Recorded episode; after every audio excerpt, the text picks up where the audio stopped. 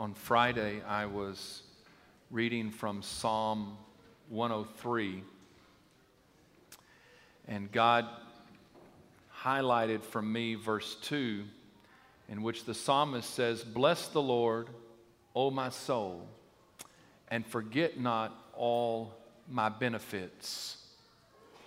And um, if you're familiar with Psalm 103, the psalmist goes through and talks about the benefits of being a child of God. And God, I wrote in my journal, the point of application for me was that I needed to go back and remember, not forget, remember what it is that God has done for me, and let that be what was on my mind all day long, all that God had done for me. I want to challenge you that as we enter into uh, the Thanksgiving season and we enter into Christmas, that you would remember what it is that God has done for you. And obviously, Thanksgiving is a holiday that we are to highlight that. But many times we become fixated on the things that are wrong in our lives, the challenges in our lives, and we forgot to let our minds dwell on that which God has done that reminds us of his faithfulness for the days ahead. Amen? Now, Thanksgiving is about that. But obviously, right after Thanksgiving, we go into the season of the year that we remember that God did that one thing to secure our eternity with Him. He sent the Savior, He gave us the greatest gift of all. And so I want to just kind of set that in your minds as we enter into Thanksgiving and Christmas.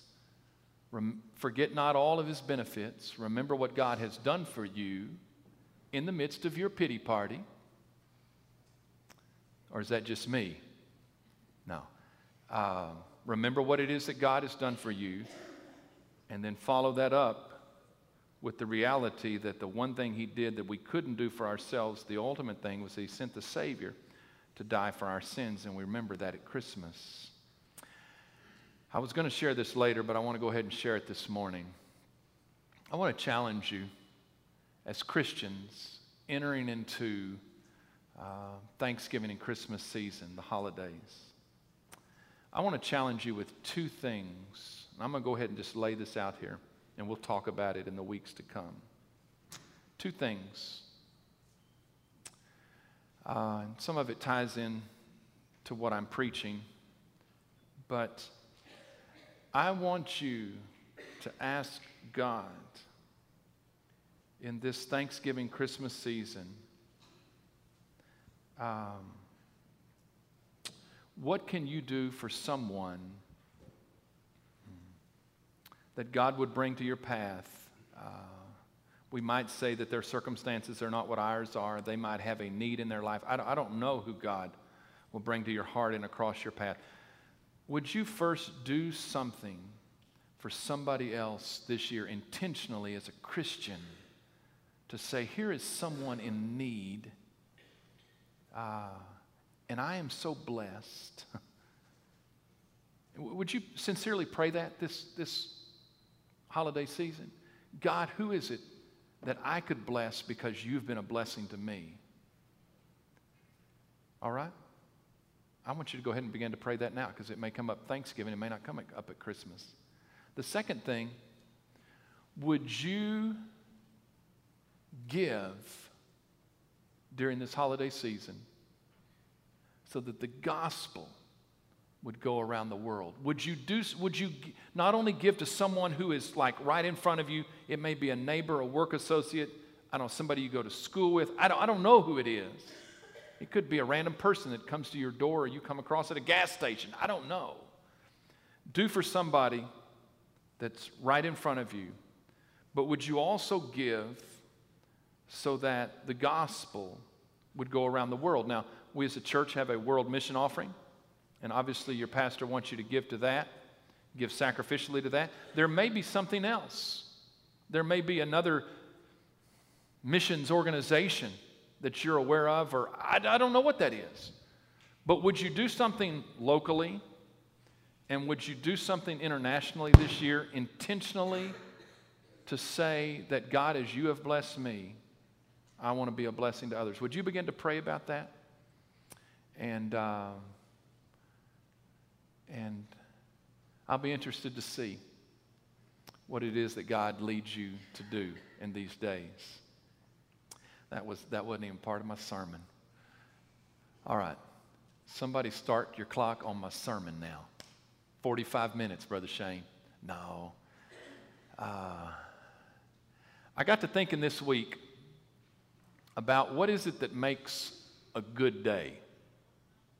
What are the things that I would include in a list? And I would say this from a human perspective, a human perspective.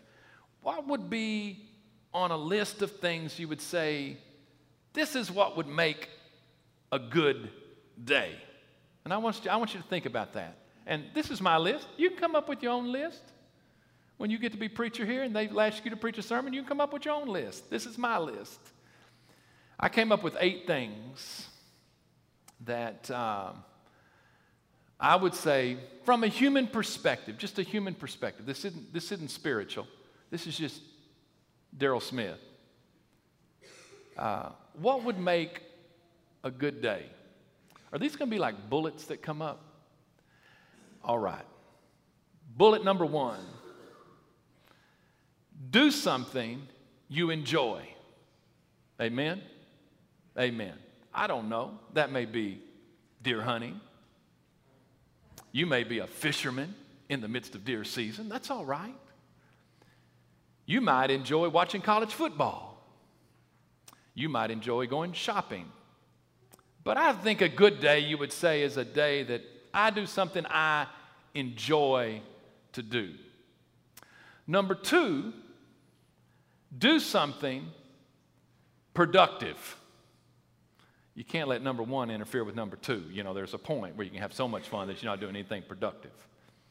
Do something with your hands make something, um, create something, do something productive, do something that benefits society. And this may relate to your work. I don't know. I don't know.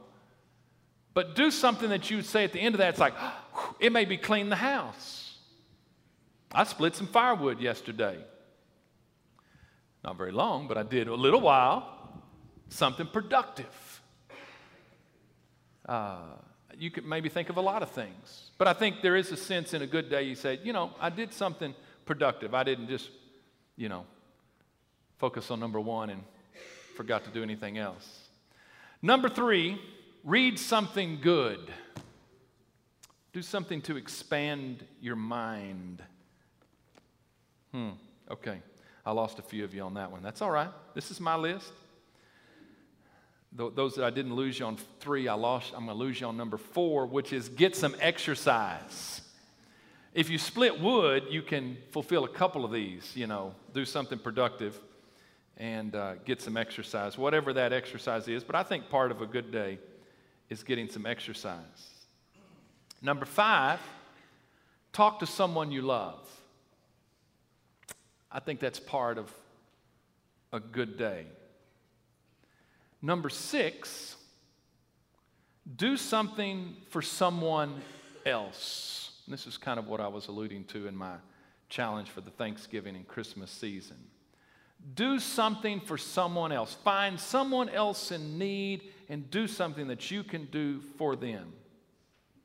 Number seven, probably to get some amens on this one. Eat something good. Amen? You know, originally on this list I put eat something sweet. But I thought, cricket, you know, you may want salty. You may not want to go sweet. You may want to go salty, and that's all right. I had to respect that, and so I broadened it out. But eat something good. And number eight, to top it all off, after you've eaten something good, take at least a short nap. Amen?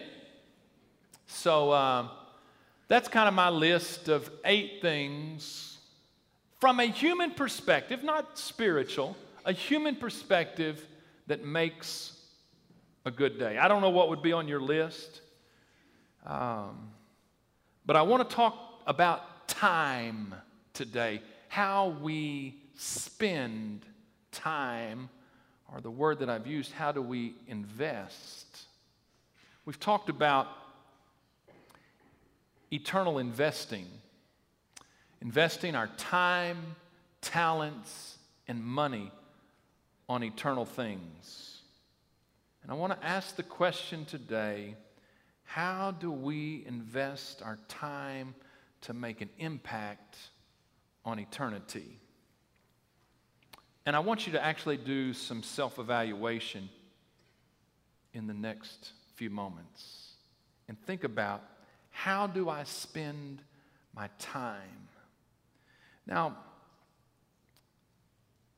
it would be easy for me to say that all of us have the same amount of time. And technically, that may be true, that all of us in the course of a day have 24 hours. But the reality is that some people have more demands, responsibilities on their lives, and they're quite honestly, their lives may be busier, and time may be a more precious commodity than others who have more free time. And so I don't know that it's even legitimate for me to say, well, we've all got the same 24 hours because some people have greater demands and greater responsibilities, or may be in a season of life in which certain things uh, are dominating their time. And I want us to understand that, but I want us to ask the question how do we invest our time to make an impact on eternity? I want us to think about three verses of scripture that Paul writes in Ephesians chapter 5. Ephesians 5 15, 16, and 17. Paul says, See then that you walk circumspectly. We'll talk about that word circumspectly here in just a minute. See then that you walk circumspectly not as fools, but as wise, redeeming the time because the days are evil. Therefore, do not be unwise, but understand what the will of the Lord is. I would contend, and I believe it was in Paul's mind, that time is a, is a resource, a commodity that just like our money or our talents, that we can invest in eternal things. But I would also contend from the words of Paul that we must be intentional. We must think about it. If we do not think about it, we will waste our time on things that are not eternal. In verse 15, Paul says, See then that you walk. Anytime the Apostle Paul, and I almost think this word is exclusive to, to Paul in the New Testament, although I don't know that, but I think of it more from Paul than any of the other writers. When Paul talked about our walk, he talked about our daily lives. And so when Paul talks about our walk, it's a very practical term. Think about uh, this is the sense. Think about how you live day by day. Not the big picture, not, not huge, don't get super complicated. How do you spend and live your day to day activities? And so, anytime Paul talks about the walk, it is something that is very practical. It is about our daily life, it is about the habits, the things that we do on a daily basis. He says, See then that you walk circumspectly. I will tell you this morning, I have a lot of education. I do not even know what the word circumspectly means. Except there is a note in my Bible that says, carefully. I even looked it up in the Greek this morning. I went, hmm, oh, I still don't know what it means. Uh, it, it means to be attentive to be careful. And when I read it in the Greek, it literally meant watch carefully how you walk. Watch carefully how you walk. Be attentive and focused on the way you live your daily life. But I got to thinking about when Paul says circumspectly, note, carefully, it implies that we could waste our time carelessly because he's talking about time. And he's saying through lack of attention and focus, we could be careless when it comes to time, or what we would say we could waste our time. We could, we could get all caught up in all the things that we think we ought to do and the people around us are doing, and we could waste our time with things that really don't matter, which is the point that Paul is getting at. Don't be careless, but be careful how you invest your time. Then he says, not as fools, but as wise. I would contend this morning that what Paul means here is the fool is the one that only looks at this life and not the life beyond this life. And the wise man is the one who lives this life with an eternal perspective. Does that make sense? And I kind of gauge that from uh, the psalmist saying, remember, I think that if you said, if I said the word fool, where's that in the Bible? You would say, oh, the Psalms. And actually, the preacher doesn't know what the reference is right now. I ought to know. Somebody look that up for me. The fool has said in his heart, there is no God. So Paul says it's possible for us to be a fool and not acknowledge that there is a God and live for this world and to, to use our resources, including our time, on the things of this world that don't have an eternal impact. In fact, Jesus told a story of a fool, a parable in, in Luke uh, chapter 12. He tells the story of a man and it was about riches and wealth, but it applies to time. In Luke 12, 16, uh, then he, he, being Jesus, spoke a parable to them, saying, The ground of a certain rich man yielded plentifully. And he thought within himself, saying, What shall I do, since I have no room to store my crops? So he said, I will do this.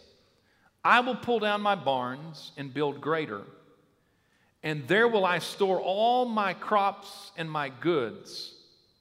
And I will say to my soul, Soul, you have many goods laid up for many years. Take ease, eat, drink, and be merry. But God said to him, Fool, this night your soul will be required of you. Then whose will those things be which you have provided? And this is Jesus' closing statement about what this parable means. So is he who lays up treasure for himself and is not rich toward God. In the story, the parable that Jesus tells, God calls the man a fool because he invested all of his time and resources into worldly things. And the reality is, that night he was going to lose all of it because he was going to die. Foolish is the man who would invest his life in something that at the moment of death could be taken away and you could lose it all. Who would make an investment into something and put all of your life into something, but one event could wipe it all out? That would be foolish.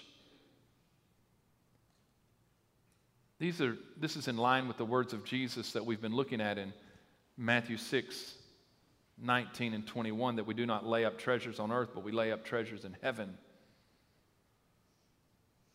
The same concepts that Jesus teaches. In the parable that Jesus tells, it is interesting that the man, you know, it's in verse 17, he, he thought within himself. And then you have these whole series of the pronoun I and mine. What shall I do since I have no room to store my crops? He said, I will do this. I will pull down my barns and build greater, and there will I store all my crops and my goods. I will say to my soul, Soul, you have many goods. And I think at that point God said, Oh, no, now, now, you done made me mad. It's interesting, the man said, My soul. And that's when God speaks and says, Oh, talking about your soul.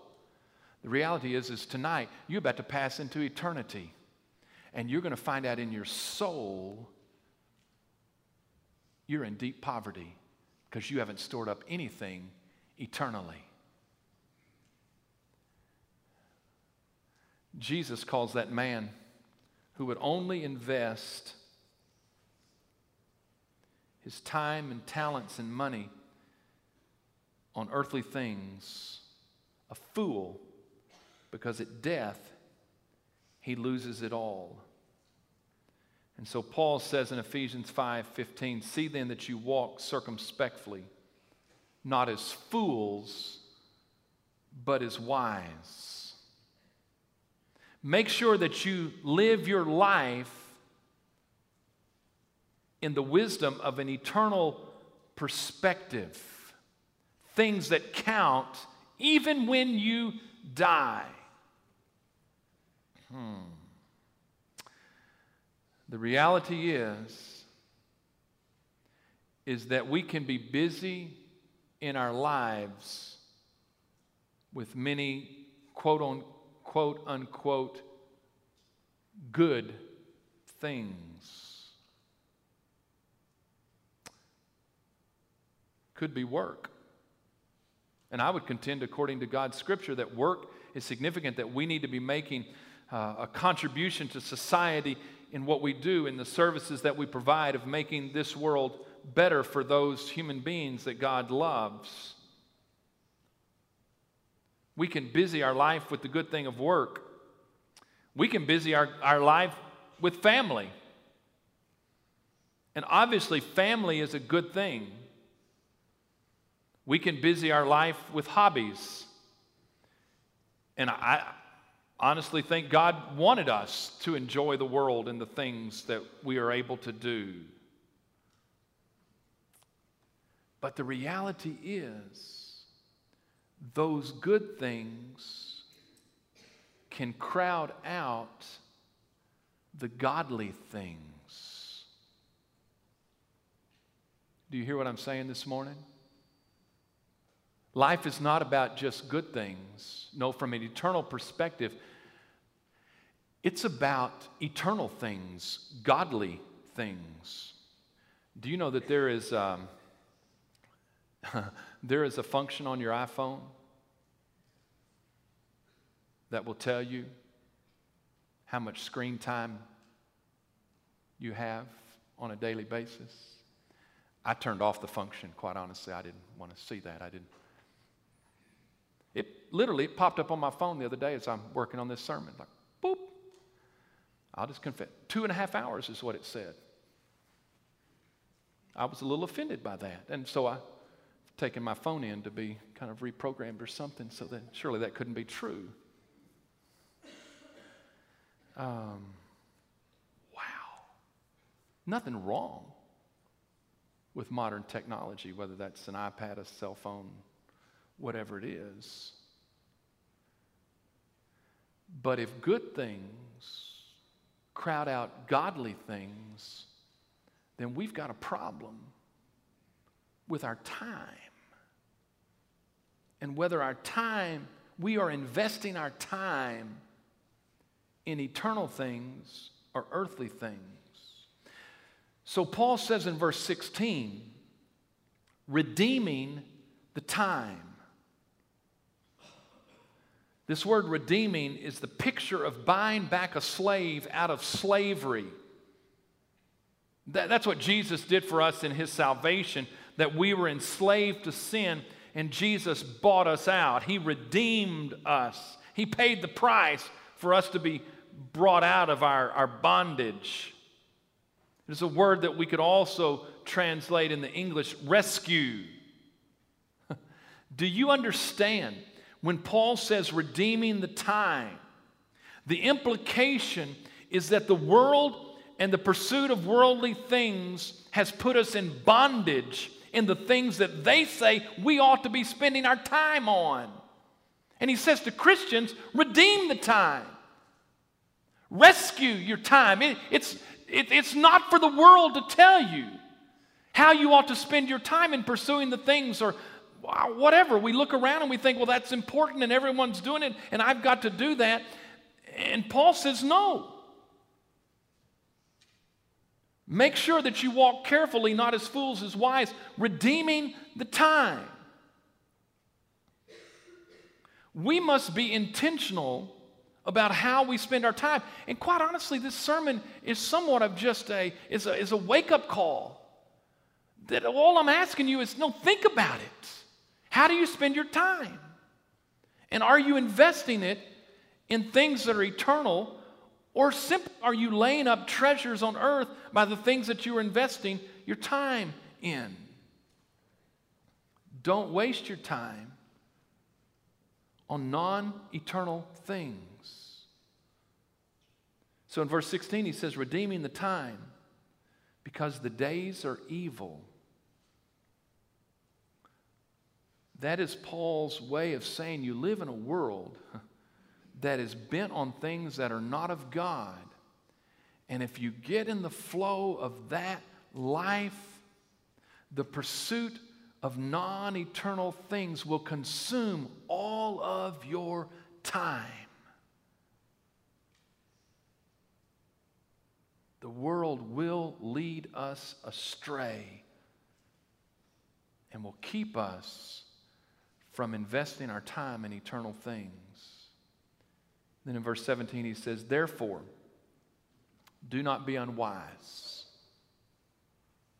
Don't live as the fool, but understand what the will of the Lord is. The will of the Lord. The will of the Lord is a phrase that speaks about those things that God wants us to do. And the reason God wants us to do those things is because those things impact eternity. There are things that God asks us to do because they are opportunities to impact eternity. Uh, two Sundays ago, I talked about the challenge for us as a church to make sure that we were structured, we were set up, and whether it's the budget or whether it's our programs, but we were doing things that were investing our time, talents, and money in eternal things. Quite honestly, that's why we exist. There's a lot of other service organizations out there, uh, but the church, the church is not a service club. We are not a country club for our social lives. We are here to make an eternal impact. We are to be doing the will of the Lord. We are to be doing the things that impact eternity. And so the challenge for us as a church, and, and we started with, with Matthew 6 19, do not lay up for yourselves treasures on earth, but lay up for yourselves treasures in heaven the church, your church, and the vast majority of you are members of this church and you're a part of the family. This is what we do. And yes, we set up a budget, but a budget is a, uh, is a means of saying these are the things that we believe are important, and this is how we're going to invest our financial resources and personnel and all of that so that we impact eternity. That is why the church exists. And quite honestly, we are a means and avenue for you not only to invest your money in eternal things, but we are also here to give you an opportunity to invest your time in eternal things. And so we are structured in such a way that we come together uh, in small groups at other times and we develop relationships within the body of Christ so that we are uh, encouraged to grow and mature and to learn the truth of the way that Christ set out for us. And that's why we have relationships, and that's why relationships are important within the body of Christ. Iron sharpens iron. We teach one another, we spur one another on. We are developing an eternal perspective in our hearts as we meet for Bible studies and at other times. When we come to worship, we are focused on eternal things. We give you an opportunity.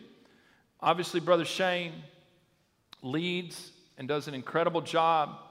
Uh, Steve Gross does things behind the scenes uh, that uh, even makes me look good.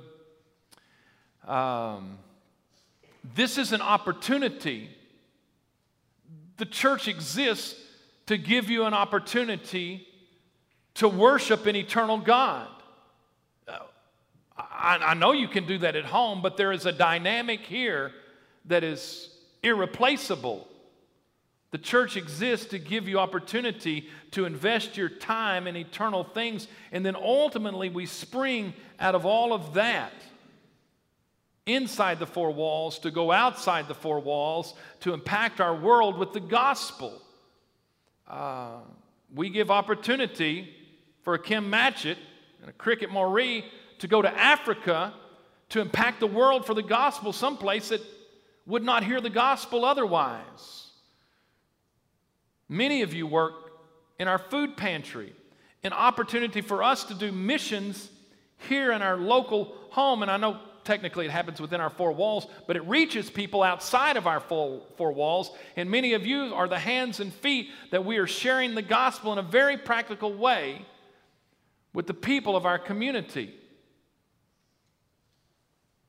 You may be a part of the most excellent way. You may be a part of meals for Most Excellent Way, or you may be one of the people in the leadership of Most Excellent Way that are loving people that are struggling and need hope.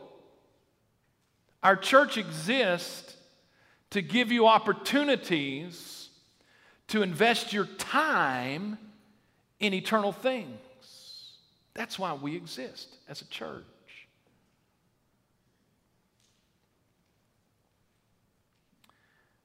Our time is a lot like our money. In fact, we would not only say we spend money, but we would also say we spend time. Time is a commodity that God gives us.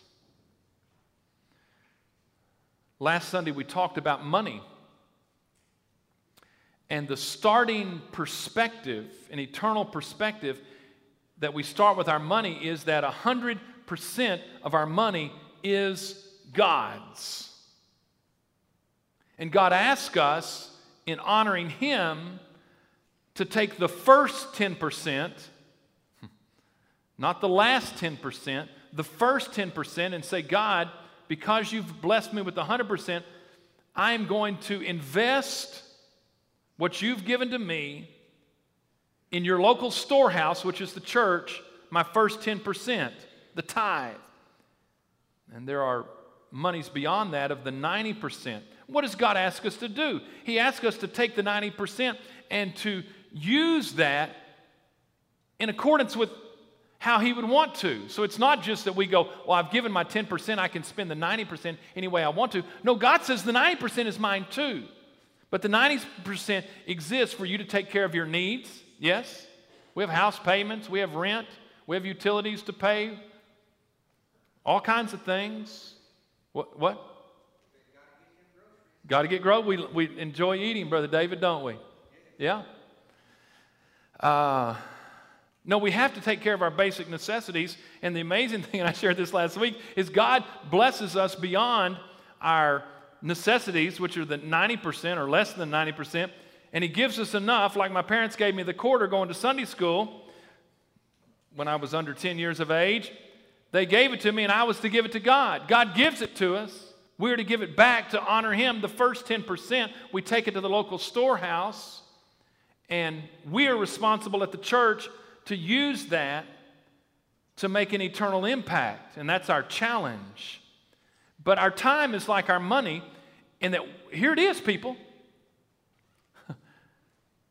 100% of my time is God's. That was part of what he was communicating to the man in Luke 12. Oh, you think you got it all together? Well, the reality is you're about to pass into eternity tonight. Let's see where your soul is then.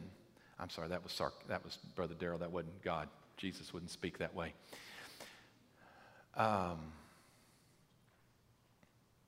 100% of our time is God's.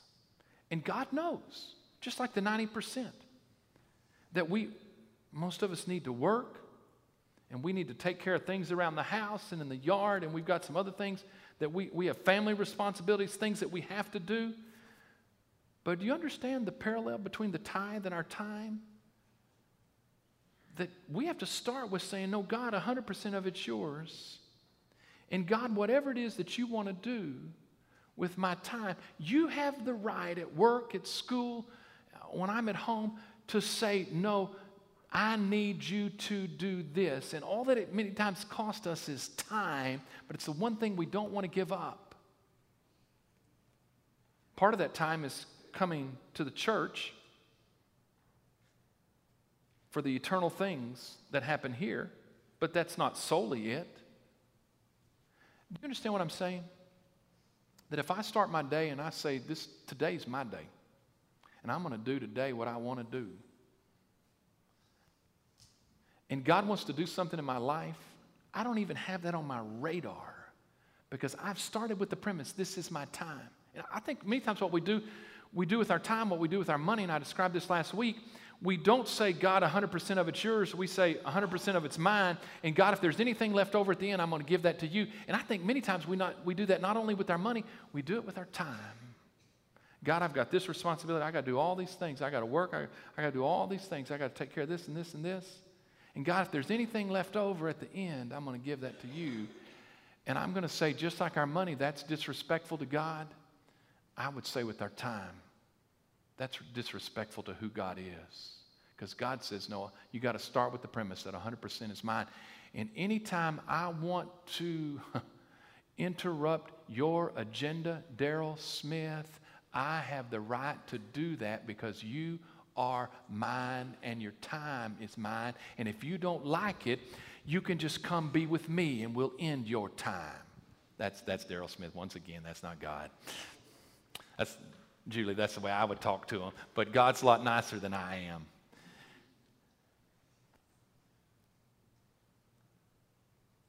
What I'm saying to you is we have to say, God, today is your day. And whatever you want to do with my time, God, it's your time. And I, I, if any of y'all know me, I'm, I'm type A, I'm driven. I, I wake up every day. I got a list of things. I'm about to end my sermon with the list. I got a list of things I'm going to do. And I'll just tell you, I end the vast majority of days without fulfilling my list. But that's just the start of the list the next day. Darrell Smith has to make sure that I'm focused to say, God, what is it that you want to do? Not is it what I feel like I have to do. I'm going to close with this. Can we do our, my list at the end? If I had to create a godly day, hmm,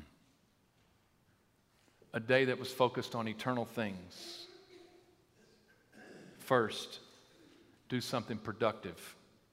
It's actually the same thing I said in the good day list because I believe God wants us to be productive. I am not suggesting to you that a godly day is a day that I don't do anything of a practical nature. No. Do something productive that benefits society and builds it up and makes this world a better place. Number two, read some of the scriptures. Spend some time in God's Word because it creates an eternal perspective in my life. Number three, have a, God, a gospel conversation. Talk to someone in the course of your day about eternity and what Jesus Christ has done to make it a possibility for us. Number four, talk with God. Spend some time talking with God in prayer. Number five, do something for someone else. That is, there are people in your life that come with needs. Do something for someone else that doesn't benefit you anything. Ideally, Jesus said, do something for people that can't you back, because then you know your reward's in heaven. And then, number six, spend some time in silence. We don't really deal with silence very well. It's what the psalmist said be still. And there's, there's a lot of noise. And I think a godly day would be a day that at least part of that day you spend in silence. Do something productive, read some of the scriptures, have a gospel conversation, talk with God, do something for someone else, spend some time in silence. My question is how are you investing your time? Is it on good things? That was my first list. Or is it on godly things that make an eternal impact? The choice is yours, and all of us are blessed by God with another day today, and we must be intentional to invest our time in eternal things. Amen. Amen. If you'd stand with me this morning. I'm sorry, my sermon on time went long. We'll make it up. Um, I would encourage you seriously uh, that you would take this time of invitation uh, to evaluate your life and how it is that you spend your time. And maybe there's a commitment that you'd make. You'd come to the altar and say, God, I don't know, maybe one of those things I put on the, the screen at the end. But God, how do I invest my time intentionally in eternal things?